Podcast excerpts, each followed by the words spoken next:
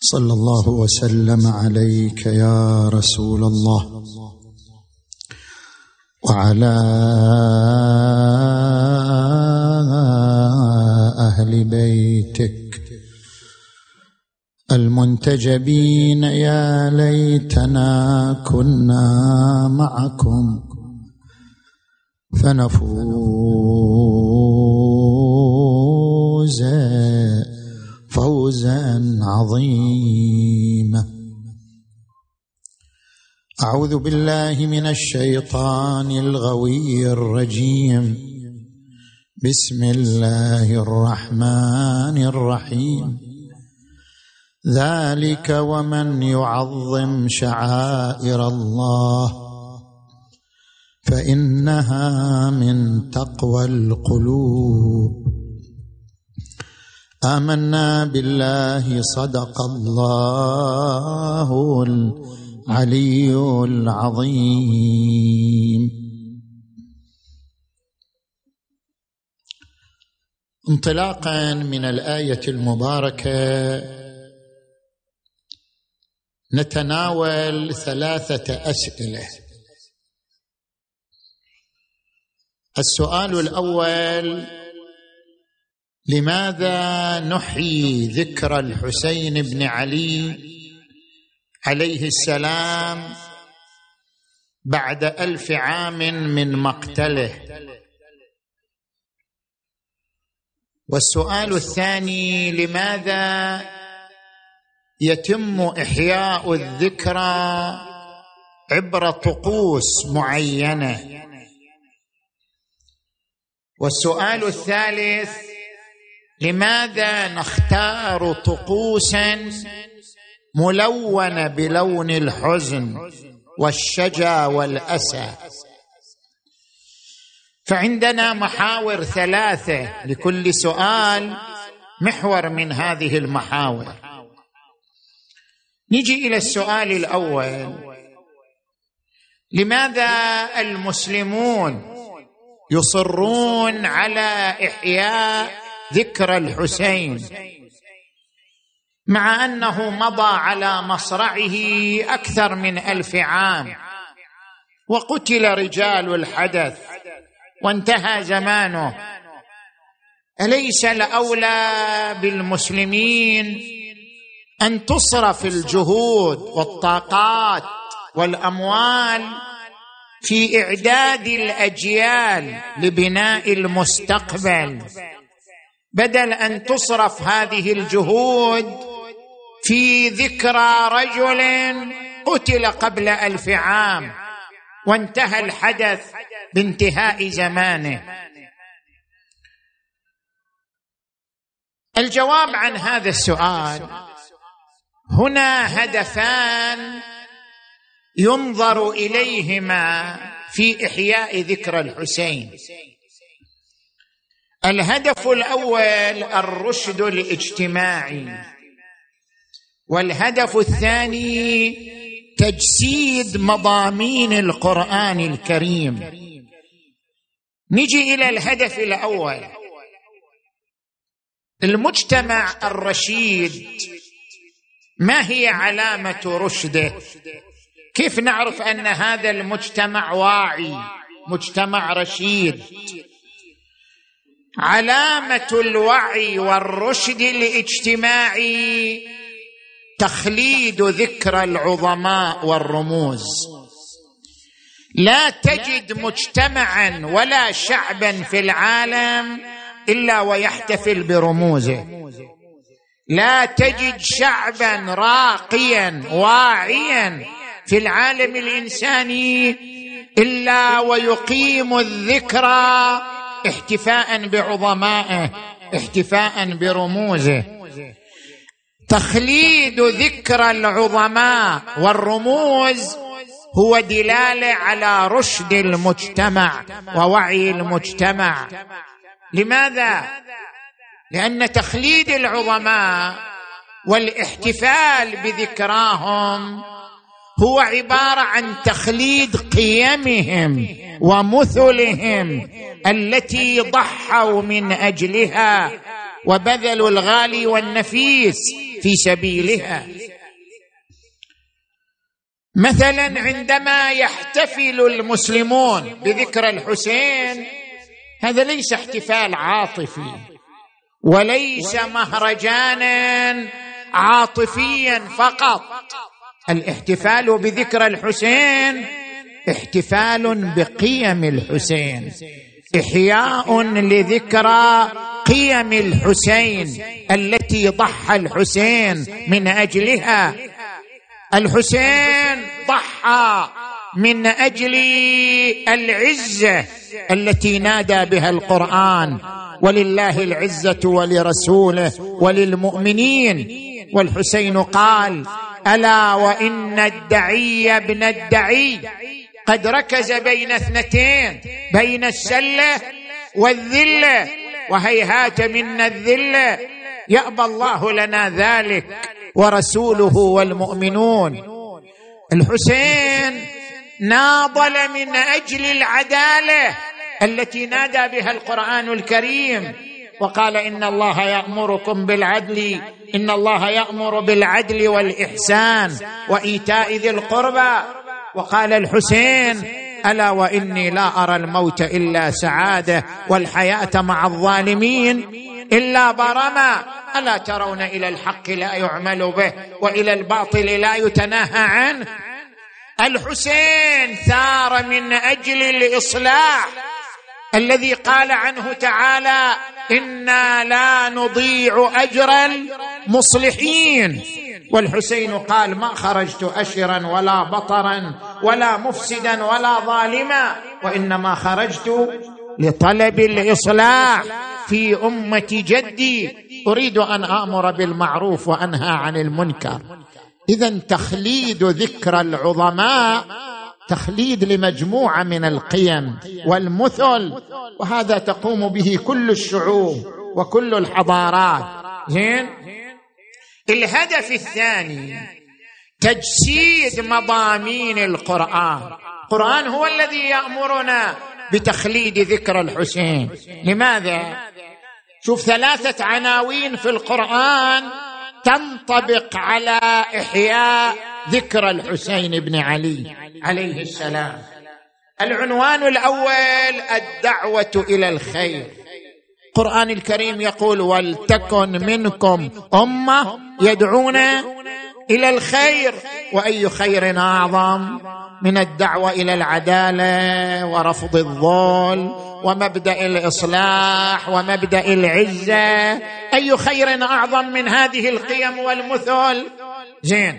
عنوان الآخر: القرآن الكريم يأمر بتعظيم شعائر الله، ذلك ومن يعظم شعائر الله فإنها من تقوى القلوب. شعائر الله هي التي تحيي ذكر الله عز وجل.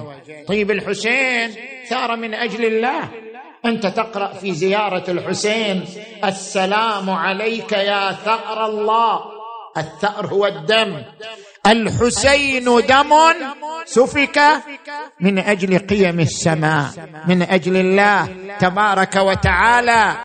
إذن إحياء ذكر الحسين إحياء لذكر الله، واذكروا الله كثيرا لعلكم تفلحون.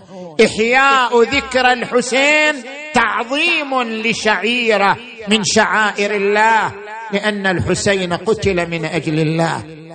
العنوان الثالث: الجهاد. ترى الجهاد ما يختص ببذل النفس، بذل الوقت، بذل المال، بذل الجهد، كله مصداق من مصاديق الجهاد. إحياء ذكرى الحسين بصرف الوقت، الجهد، الأموال، كله جهاد في سبيل الله. يقول القرآن الكريم: يا أيها الذين آمنوا هل أدلكم على تجارة تنجيكم من عذاب أليم، تؤمنون بالله وبرسوله وتجاهدون في سبيل الله. هذا نوع من الجهاد. ويقول القرآن الكريم: والذين جاهدوا فينا لنهدينهم سبلنا. إذن إحياء ذكرى الحسين وإن مات قبل 1000 عام. إحياء لقيم إنسانية، تطبيق لمضامين قرآنية دعا إليها القرآن الكريم. نجي الآن إلى المحور الثاني، وهو السؤال الثاني: لماذا نحيي ذكرى الحسين عبر الطقوس؟ يعني لماذا لا نقتصر في إحياء ذكرى الحسين على المحاضرات والندوات والكتب والأقلام ونشر الثقافة؟ لماذا نختار طقوس في إحياء ذكرى الحسين من المواكب، من اللطم، من المشي إلى قبر الحسين عليه السلام؟ لماذا نحيي ذكرى الحسين عبر مجموعة من الطقوس؟ ليش ما نكتفي بالمحاضرات والندوات؟ لماذا الإصرار على الطقوس؟ لاحظ معي هنا، أنقلك إلى بحث علمي. شلون إلى بحث علمي؟ نرجع إلى علم الاجتماع. ماذا يقول علم الاجتماع عن أهمية الطقوس؟ هنا أذكر مفردتين: العقل الجمعي والدلالة الرمزية. أشرح لك كل مفردة من هاتين المفردتين من علم الاجتماع. نجي إلى المفردة الأولى، العقل الجمعي. المفكر الفرنسي الشهير دور كايم في كتابه المنهج الاجتماعي، وهو من مؤسسي علم الاجتماع، من أوائل من طرح فكرة الوعي الاجتماعي، يعني العقل الجمعي. شنو معنى العقل الجمعي؟ العقل الجمعي مجموعة من المعتقدات والمواقف التي تشكل قاسما مشتركا بين مجموعات مختلفة. شوف، مجموعات مختلفة في اللون، مختلفة في اللغة، مختلفة في الجنسية، تشترك في موقف معين، تشترك في فكرة معينة، تشترك في مبدأ معين. هذا يسمى العقل الجمعي. يعني أضرب لك مثال، مثلا احتفال المسيحيين بعيد الميلاد، هذا عقل جمعي. ليش؟ لأن ملايين من البشر تجتمع في يوم معين، متعددة الجنسيات، متعددة الألوان، متعددة الأعراق واللغات، تجتمع في يوم معين في طقوس معينة. هذا يسمى عقل جمعي. موقف واحد جمع ملايين من البشر تحت مبدأ معين وتحت فكرة معينة. هذا عقل جمعي. تيجي إلى الحج، حج بيت الله الحرام، عقل جمعي. الحج، حج بيت الله الحرام نسك يجمع مئات الآلاف من البشر، مختلفين في اللغة، مختلفين في اللون، مختلفين في العرق، مختلفين في المشارب، لكن يجتمعون في يوم واحد وفي نسك واحد. هذا يسمى عقل جمعي. العقل الجمعي يضع بصماته على حياة الإنسان، يضع بصماته على شخصية الإنسان وبناء الإنسان. شنو دلالات العقل الجمعي؟ شوف شنو يقول دور كايم وغيره عن دلالات العقل الجمعي. العقل الجمعي له عدة أبعاد: تعزيز الحس بالمسؤولية، تعزيز الشعور بالانتماء، تعزيز الشعور بالتوازن. خلينا نطبقها على مثال الحج. نجي إلى الحج، اجتمعت مئات الآلاف من البشر زين على أرض عرفة. ماذا يعني هذا الأمر؟ ماذا يعني هذا الموقف؟ يعني أبعاد ثلاثة. البعد الأول الإحساس بالهوية. أنت عندك هوية أنك عربي مثلا، عندك هوية أنك سعودي مثلا، لكن عندك هوية أصيلة أنك مسلم تجتمع مع مئات الآلاف من البشر المتعددين في الجنسية واللغة والعرق، لكن كلهم لهوية واحدة، وهي هوية السماء، هوية الله، هوية الإسلام. هذا إحساس بالهوية، هذا البعد الأول. البعد الثاني الشعور بالانتماء. شلون الشعور بالانتماء؟ الإنسان كل ما يشعر أنه ينتمي إلى قوة يستقر ويطمئن. الانتماء إلى القوة يعطي الإنسان شعورا بالاستقرار والإطمئنان. إذا وقف الإنسان مع مئات الآلاف في أرض واحدة، في كلمة واحدة، في فكرة واحدة، يوم عرفة أو يوم العاشر من ذي الحجة، ماذا يشعر؟ يشعر بالفخر، لأنه ينتمي إلى أمة تمتلك حضارة، تمتلك ثقافة، تمتلك إنتاج، وأن هذه أمتكم أمة واحدة وأنا ربكم فاعبدون. هذا شعور بالانتماء. البعد الثالث التوازن. شوف الإنسان قبل الحج مخربط. شلون مخربط؟ يعني يمشي وراء غرائزه، يمشي وراء شهواته. زين للناس حب الشهوات من النساء والبنين والقناطير المقنطرة من الذهب والفضة والخيل المسومة والأنعام والحرث، ذلك متاع الحياة الدنيا. الإنسان طول السنة هو يلهث وراء شهواته، يجري وراء غريزته، لكن إذا يجي للحج ويعيش هذه الأجواء الروحية يعيش حالة من التوازن بين عقله وشهوته، بين عقله وغريزته. تلك البعثرة اللي كانت عند أيام السنة تتغير في هذا الجو الروحي، يعيش حالة من التوازن والرضا، لأنه تتوازن عنده قوة العقل وقوة الشهوة، قوة العقل وقوة القلب. إذن هذه كلها أبعاد روحية وفرها العقل الجمعي. الحج عقل جمعي وفر هذه الأبعاد كلها. من هنا من تجي إلى هذه الزيارة المليونية لقبر الحسين، هذا عقل جمعي. هذا أوضح مصادق وأمثلة العقل الجمعي.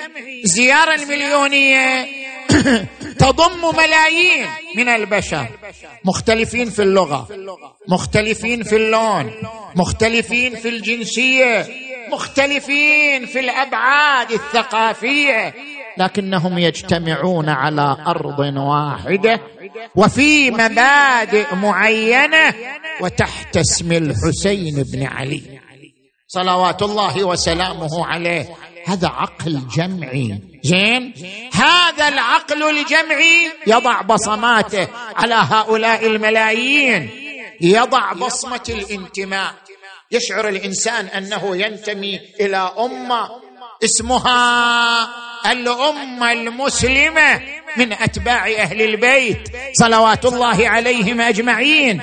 ينتمي إلى أمة تمتلك علم، تمتلك حضارة، تمتلك إنتاج. أيضا يتعزز عنده الشعور بالهوية. عندك هوية جديدة اسمها الهوية الحسينية. الحسين بن علي صلوات الله وسلامه عليه. وتعيش الأبعاد الروحية لزيارة كربلاء التي تعطيك حالة من التوازن بين العقل والشهوة، بين العقل والقلب. إذن الزيارة الحسينية والطقوس الحسينية تشكل عقل جمعي مهم في صياغة شخصية الإنسان. لاحظوا حتى الملحدين. شوف الآن أنت من تدخل على منصة تيد، هذه المنصة كل واحد يريد يحكي يصعد على هذه المنصة ويتحدث. زين، أحد الملحدين أحد الملحدين ألاين دي بوتون عنده محاضرة من خلال هذه المنصة، يقول لك أنا أطرح الإلحاد بنسخة جديدة، زين؟ رقم 2.0. أنا قاعد أطرح الإلحاد بنسخة جديدة، بصورة جديدة. كيف؟ الإلحاد صحيح هو إنكار للإله، لكن الإلحاد لا يعني إنكار الدين. يقول لك أنا ما أؤمن بالإله لكن أؤمن بالدين. كيف يعني؟ يقول لك لأن الدين تحتاج البشرية إلى بعض مفرداته حتى لو لم تؤمن بالإله، لأن العصر الذي نعيشه عصر العلمنة، عصر مليء بالثغور، عصر مليء بالثقوب، عصر مليء بالفجوات، وهذه الثغرات والفجوات لا يملأها إلا الدين ببعض مفرداته. مع أنه هذا ملحد، لكن نقول الدين يسد بعض الثغرات وبعض الثقوب في عصر العلمنة. كيف؟ يقول لك إحنا نحتاج، حتى لو إحنا ملحدين، نحتاج إلى العقل الجمعي، نحتاج إلى الطقوس. كيف يعني نحتاج إلى الطقوس؟ شوف الآن الديانات السماوية لو لم تمارس الطقوس لما بقيت هذه الديانات. الديانات ما استطاعت البقاء إلا بممارسة الطقوس والعقل الجمعي. الديانة المسيحية مثلا الكنيسة الكاثوليكية في كل عام في نهاية شهر مارس تحيي ذكرى القديس جورم الذي كان يفيض تواضعا وسخاء واهتماما بالفقراء، تحيي ذكراه كل عام. لولا هذا الإحياء لما استطاعت تخليد اسم هذا القديس لدى المسيحيين. تجي مثلا إلى اليهود، اليهود كيف يطبقوا فكرة التسامح؟ يدعون إلى التسامح، كيف يطبقوا هذه الفكرة؟ اليهود عندهم نسك وهو الاغتسال كل جمعة تحت الماء، الاغتسال كل جمعة بالماء مظهر للتسامح وللتواضع. زين، هذا طقس عقل جمعي يرسخ فكرة معينة. كما أن المسيحية واليهودية تستخدم الطقوس والعقل الجمعي حتى ترسخ أفكارها، الإلحاد يحتاج إلى الطقوس حتى يرسخ فكرة الإلحاد. يقول لك نحن الملحدين نحتاج أن نسرق من الدين هذه الفكرة، وهي فكرة الطقوس، فكرة العقل الجمعي، لأنها إذا أخذنا بها استطعنا ترسيخ فكرة الإلحاد. وإلا إذا تبقى على محاضرات ومقالات وثقافات ما رايح ينتشر الإلحاد بالمحاضرات وبالمقالات، إنما تنتشر الفكرة بالطقوس بالعقل الجمعي. لذلك يحتاج الإلحاد مثل ما الدين يمارس عقل جمعي في يوم معين، مثلا نهاية مارس، الإلحاد يحتاج يمارس طقوس في وقت معين لترسيخ بعض أفكار الإلحاد. أبين لك هذا الأمر أكثر. تدري أنت الكنيسة الكاثوليكية شقد تصرف سنويا على الطقوس؟ شقد تصرف سنويا؟ أنت من ترجع إلى مجلة وول ستريت، هذه المجلة تذكر أن الكنيسة الكاثوليكية صرفت في سنة معينة 97 بليون دولار. ليش؟ صرفتها على أنشطة دينية واجتماعية على المسيحيين في بقاع العالم. لماذا؟ لأن صرف هذه الأموال على هذه الأنشطة يشكل عقل جمعي، يعزز لدى المسيحيين الشعور بالهوية، الشعور بالانتماء، شعور بالتوازن. لذلك تحرص الكنيسة الكاثوليكية على صرف هذه الأموال على هذه الطقوس والأنشطة. انت شقد تصرف في زيارة الحسين؟ ولا عشر هذا المبلغ. يعني هذه الملايين من الناس اللي تجتمع في كربلاء لا تصرف عشر هذا المبلغ سنويا.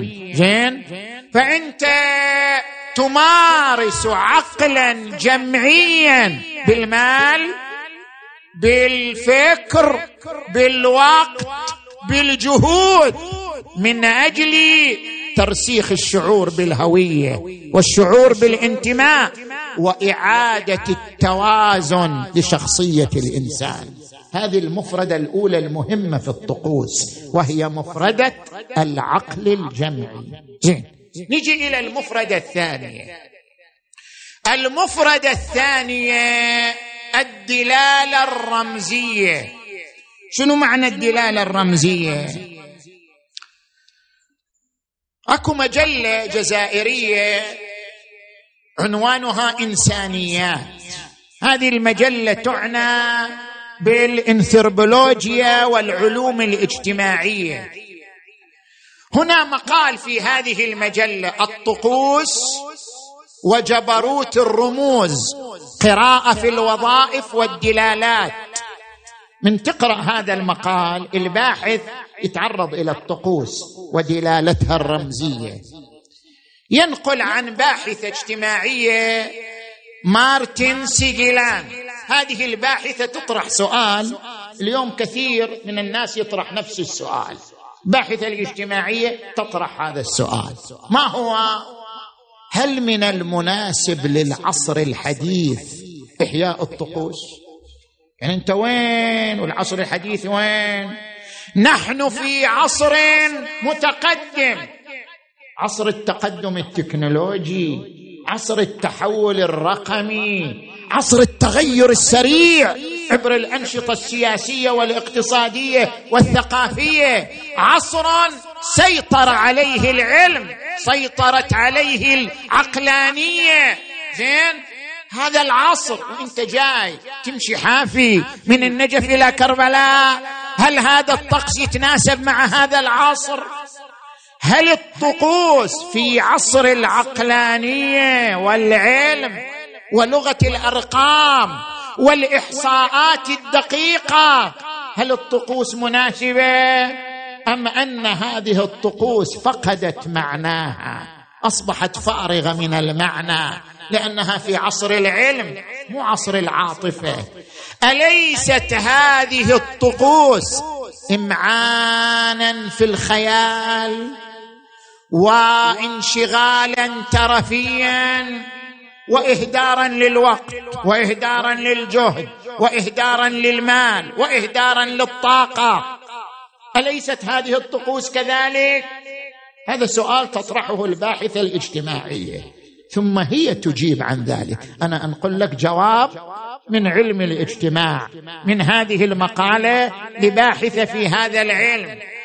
زين، تنقل عن غوفمان، هذا عالم من علماء الاجتماع، يقول أبدا أبدا، حتى لو كان الإنسان عبقري زمانه، حتى لو كان الإنسان إينشتاين الآخر، الإنسان كائن طقوسي بامتياز. يعني ما في إنسان يستغني عن الطقوس مهما بلغ من العلم والعبقرية، وما في عصر يستغني عن الطقوس مهما بلغ من التقدم التكنولوجي. الإنسان كائن طقوسي بامتياز. كيف الإنسان كائن طقوسي بامتياز؟ أشرح لك الآن ما هو الطقس. عندما نقول هذا طقس، الحج طقس من الطقوس، زيارة المليونية طقس من الطقوس، المأتم طقس من الطقوس. ما هو معنى الطقس؟ ما هي ماهية الطقس؟ وما هو تأثيره على حياة المجتمعات؟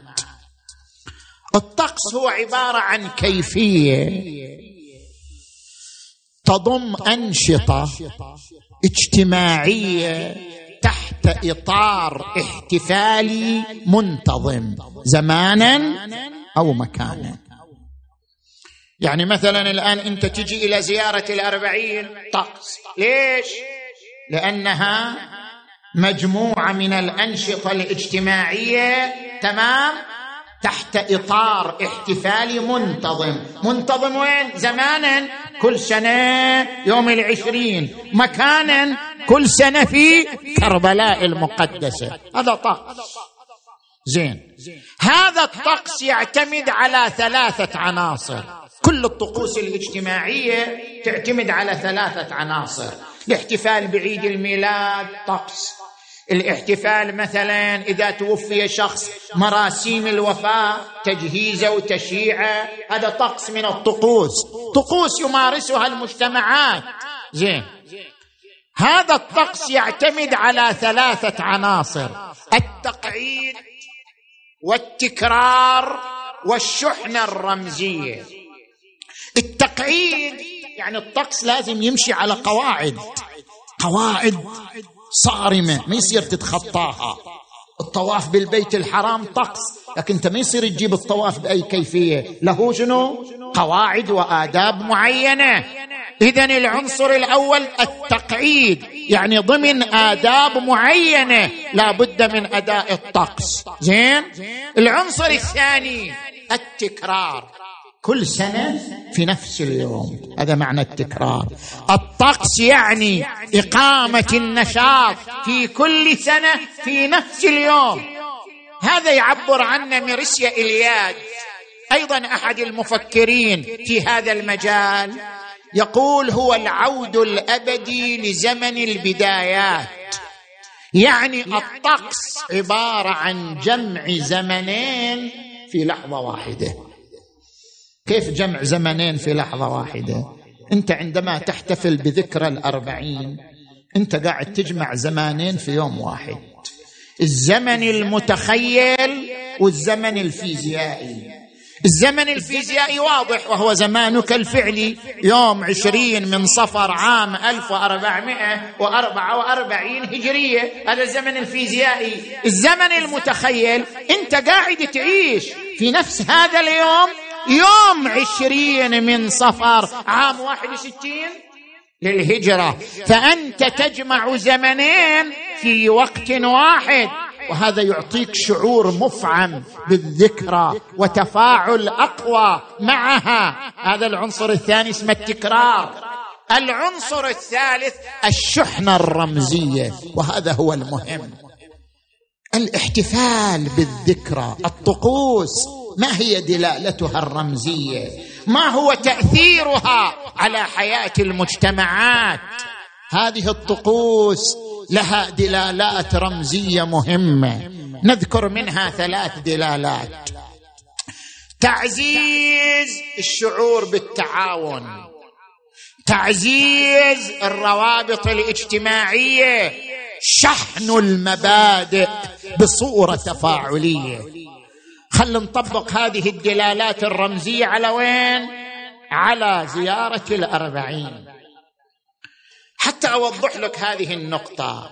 شوف الآن يجيك واحد يقول لك هذه الألوان، ألوان الطقوس هذه اللي عندكم، بكاء ولطم ومأتم ومشي إلى كربلاء، هذه الطقوس طقوس عاطفية ليست عقلانية، طقوس تعتمد على الخيال والعاطفة ولا تعتمد على العقلانية. شنو أنتوا تمشوا مسافة 80 كيلو أو أكثر؟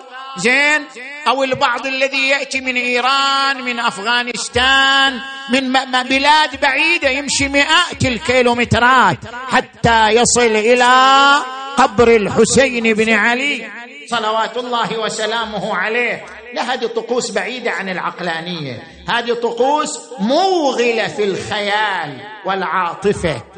نشلون نجاوب عن هذه النقطة؟ أذكر لك أمرين. الأمر الأول: ما في إنسان يعيش بدون خيال، صور؟ ما يوجد إنسان يستغني عن الخيال أبدا، في كل أفعاله، في كل حركاته، لا يستغني إنسان عن الخيال. كل إنسان يمتلك قوتين، عقل وخيال. بدون الخيال العقل ما يشتغل. العقل يحتاج إلى الخيال. كيف؟ أنت الآن مثلا تجي المجلس تستمع، تقدر تجي بدون خيال؟ أبدا. قبل ما تجي تتخيل أنك خرجت وشغلت السيارة ووصلت إلى المجلس وقعدت في المكتب، لو لم تتخيل ما جئت. العقل لا يعمل وحده، العقل يحتاج إلى خيال، يرسم الصورة والخارطة ثم يسير الإنسان على طبق الخارطة. الطبيب الجراح ما يقدر يمارس العملية، عملية الجراحة، إلا بخيال. خيال يرسم العملية أولا ثم يدخل في العملية. المهندس ما يقدر يخطط لبناء عمارة أو مدينة إلا بخيال. زين، الفنان، الرسام، كل إنسان يعتمد على الخيال. مستحيل أنك تأتي بعمل بدون خيال. إذا ما في شيء اسمه عندنا عقلاني محض. شنو عقلاني محض؟ كل إنسان عقلاني ومتخيل، يحتاج إلى العقل والخيال، ما يستغني عن الخيال. المهم كيف نستثمر الخيال في الدلالة الرمزية للطقوس، هذا المهم. يقول العلماء الدلالة الرمزية أبلغ من الدلالة الصريحة. شلون الدلالة الرمزية أبلغ من الدلالة الصريحة؟ مثلا أنت تجي تريد تمدح إنسان، تقول والله فلان شجاع، قل لك خير، كثير ناس شجعان، لكن إذا قلت فلان أسعد صارت الدلالة شنو؟ أبلغ وأقوى. كلمة شجاع دلالة صريحة، كلمة أسد دلالة رمزية. الدلالة الرمزية أقوى تأثيرا من الدلالة الصريحة. أنت تجي تمدح جمال إنسان، تقول فلان جميل، يقول لك خير، كثير من الناس جميلون، لكن إذا قلت فلان قمر، فلان شمس، الدلالة هنا أقوى تأثيرا في السامع من قولك فلان جميل. الدلالة الرمزية دائما أقوى من الدلالة الصريحة. المنارة رمز إلى العبادة. زين، مثلا الحجاب في المدن الغربية رمز للإسلام وللحضارة الإسلامية. ما تحتاج الفتاة في المدن الغربية تقول أنا مسلمة، يكفي الحجاب. الدلالة الرمزية أقوى من الدلالة الصريحة. الرمز يستخدمه الخيال من أجل إيصال فكرة معينة، لذلك يعتمد علماء الاجتماع في تنظيراتهم على كيفية استثمار الخيال في إيصال الفكرة المعينة بدلالتها الرمزية. الطواف بالبيت رمز لماذا؟ رمز لمحورية الله، لمركزية السماء. رمي جمرة العقبة يوم العاشر من ذي الحجة رمز للتخلص من الشيطان، لرفض أحابيل الشيطان. الدلالة الرمزية مهمة في إيصال المبدأ، في إيصال الفكرة. لذلك نقول زيارة الحسين رمز، شفرة رمزية لعدة دلالات تصل بصماتها إلى المجتمع الإنساني. الدلالة الأولى أن الزيارة المليونية ترسخ الروابط الاجتماعية. شوف مستوى الحنان والتعاطف والتواصل بين الناس، كل تخلى عن حقده وكراهيته وجاء من أجل خدمة طريق الحسين عليه السلام. هذه دلالة. الدلالة الأخرى تعزيز روح التعاون، وتعاونوا على البر والتقوى ولا تعاونوا على الإثم والعدوان. هذه مجالس الحسين مظهر للتعاون، مجموعة من الناس يبذلون قدراتهم وطاقاتهم في سبيل إحياء المبدأ الحسيني. إذن مأتم الحسين رمز للتعاون، زيارة الحسين رمز للروابط الاجتماعية.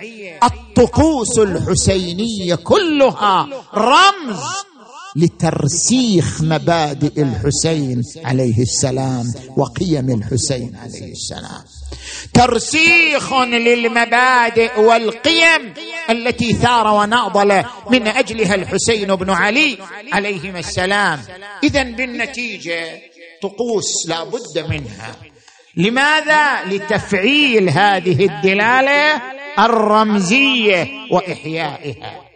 نجي الآن إلى المحور الثالث والأخير. صلوا على محمد وآل محمد.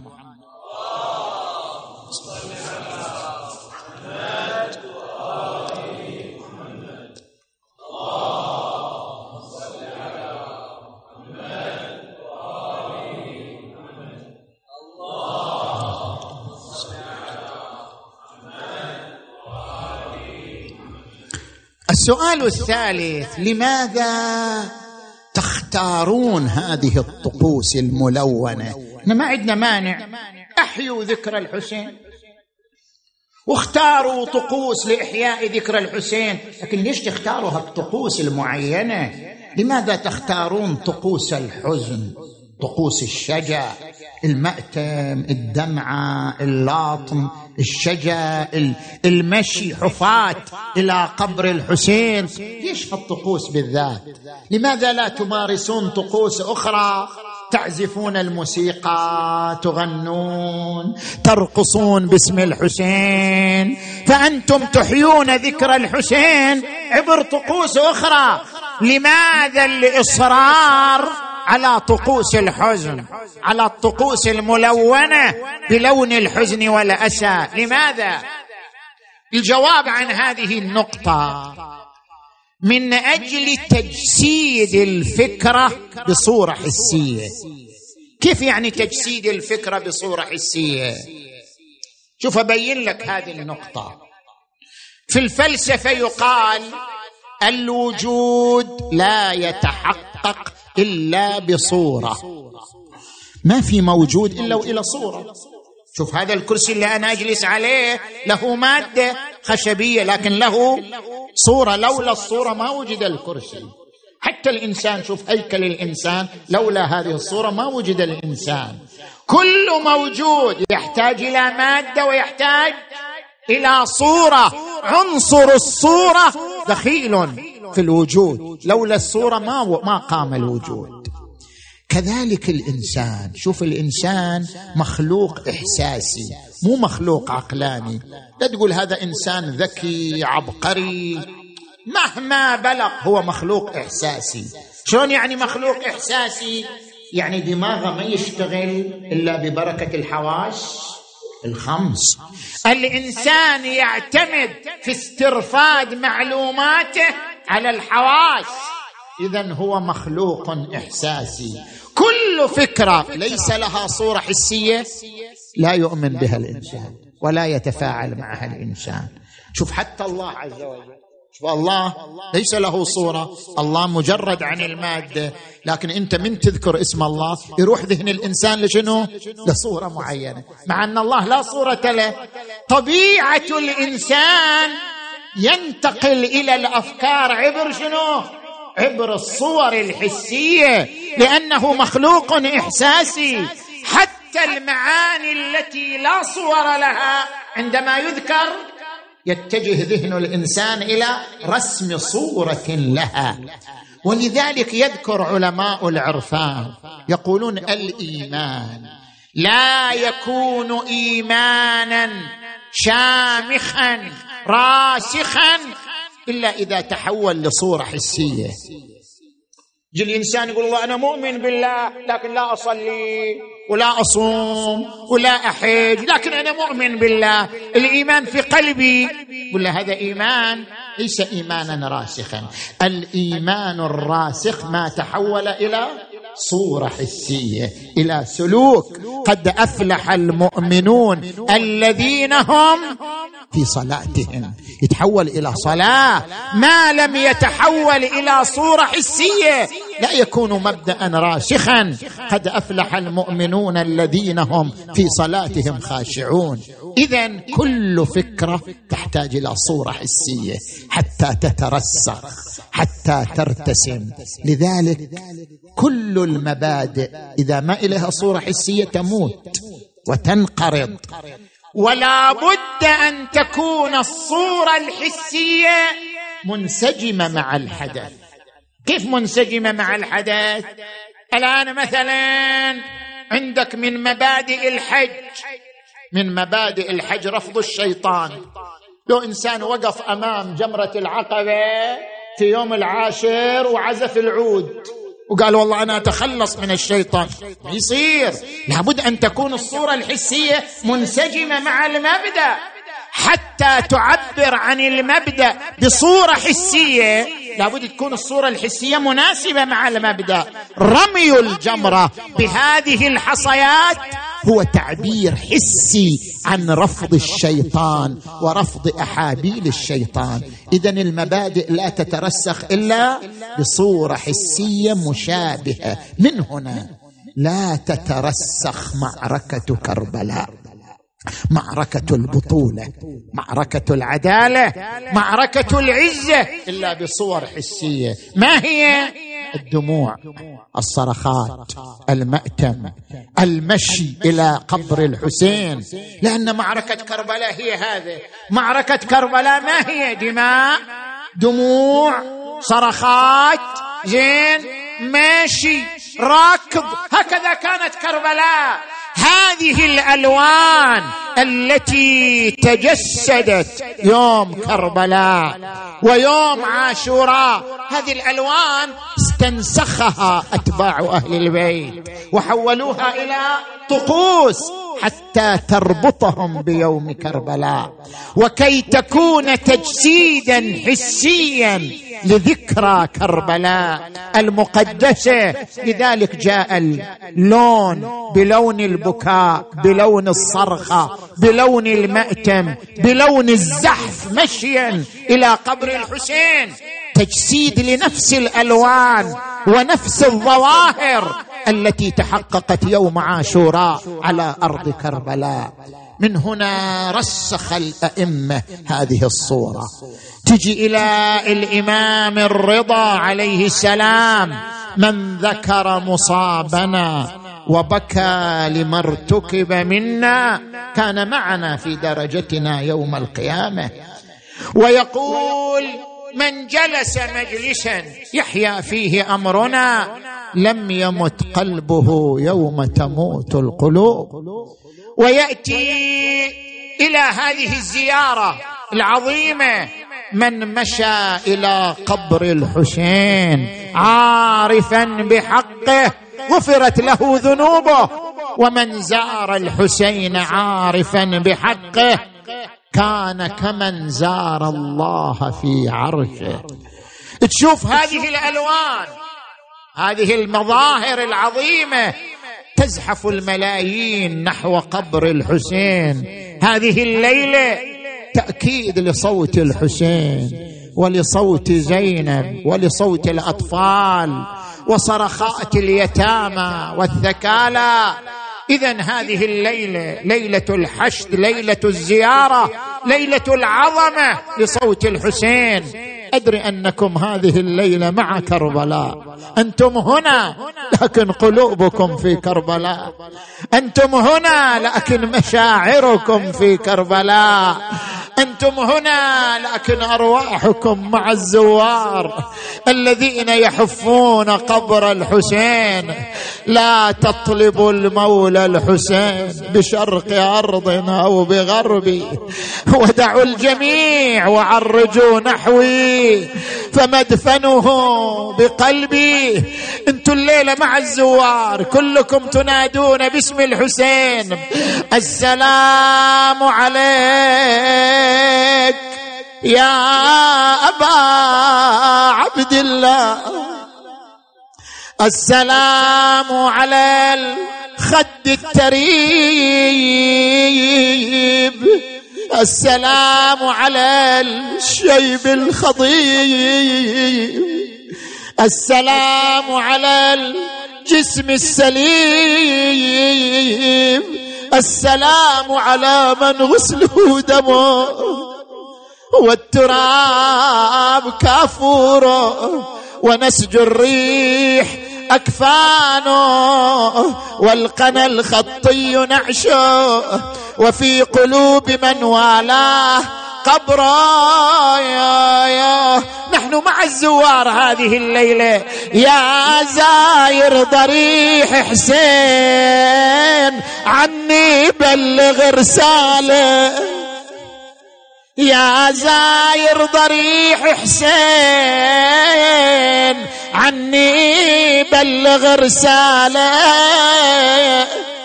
وصل للضريح وقول ومن كل عين همالة، شي يقول صدق يا ابن النبي صدرك داس الشمر بن علاء، صدق راسك على الخط يقرأ من الوحي آية. أول من زار الحسين في هذا اليوم جابر بن عبد الله، وصل إلى الفرات، اغتسل بمائه، ائتزر بإزار وارتدى بآخر، نثر صرة سعد على بدنه، قال يا عطية خذ بيدي إلى قبر حبيبي الحسين، انت ويا امشي إلى القبر الشريف. وصل إلى القبر قال يا عطية ألمسني قبر حبيبي، لما لمس بيده قبر الحسين نادى من كل قلبه وأنت معه حسين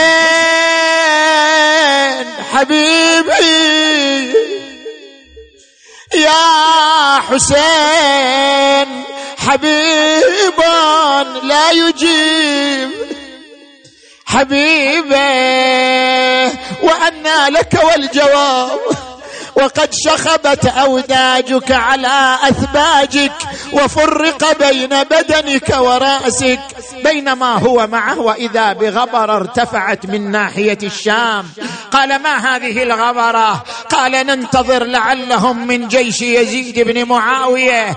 انتظروا وإذا بالركب قد وصل، نساء وأطفال وأيتام، وإذا بالصوت من فوق الناقة يا نازلين بكربلاء هل عندكم خبر بقاتلنا وما أعلامها، ما حال جثة ميتين في أرضكم، بقيت ثلاثا لا يزار مقامها. سؤال يا شيعة بالله، هل وريتموها بالثرى؟ وهل استقرت في اللحود عظامها؟ احنا نجاوب زينب ما غسلوه ولا لفوه في كفنه يوم الطفوف، ولا مدوه عليه رداء، عار تجول عليه الخيل عادية، حاكت له الريح منها ميزرا وردا. نزلت من على الناقة قالت دلوني على قبر حبيبي الحسين، جاءوا بها وصلت إلى قبر الحسين وانكبت عليه تنادي حسين، وخرت على قبر الشهيد وقام لصياح، والعابد السجاد من فوق الجمل طاح، زينب تنادي يا عز انقضى وراح، خرت على قبره ويتاماها سوي، ظلت تنادي يا يتامى وياها نساوين، شيلوا تراب القبر خلني بنظر حسن، بنظر تكفن لو بقى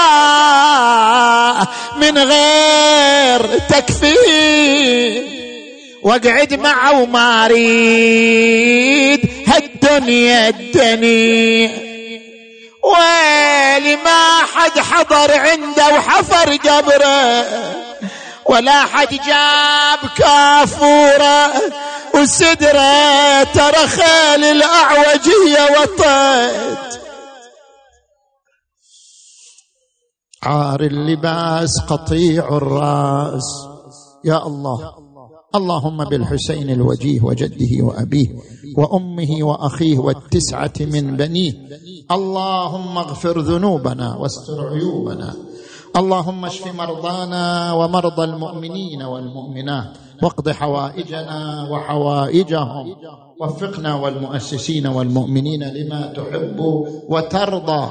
اللهم عجل فرج وليك وابن أوليائك، واكتب له النصر والظفر، واجعلنا من أنصاره وأعوانه والمرضيين عنده. وإلى أرواح أمواتكم وأموات المؤسسين والمؤمنين والمؤمنات الفاتحة تسبقها الصلاة.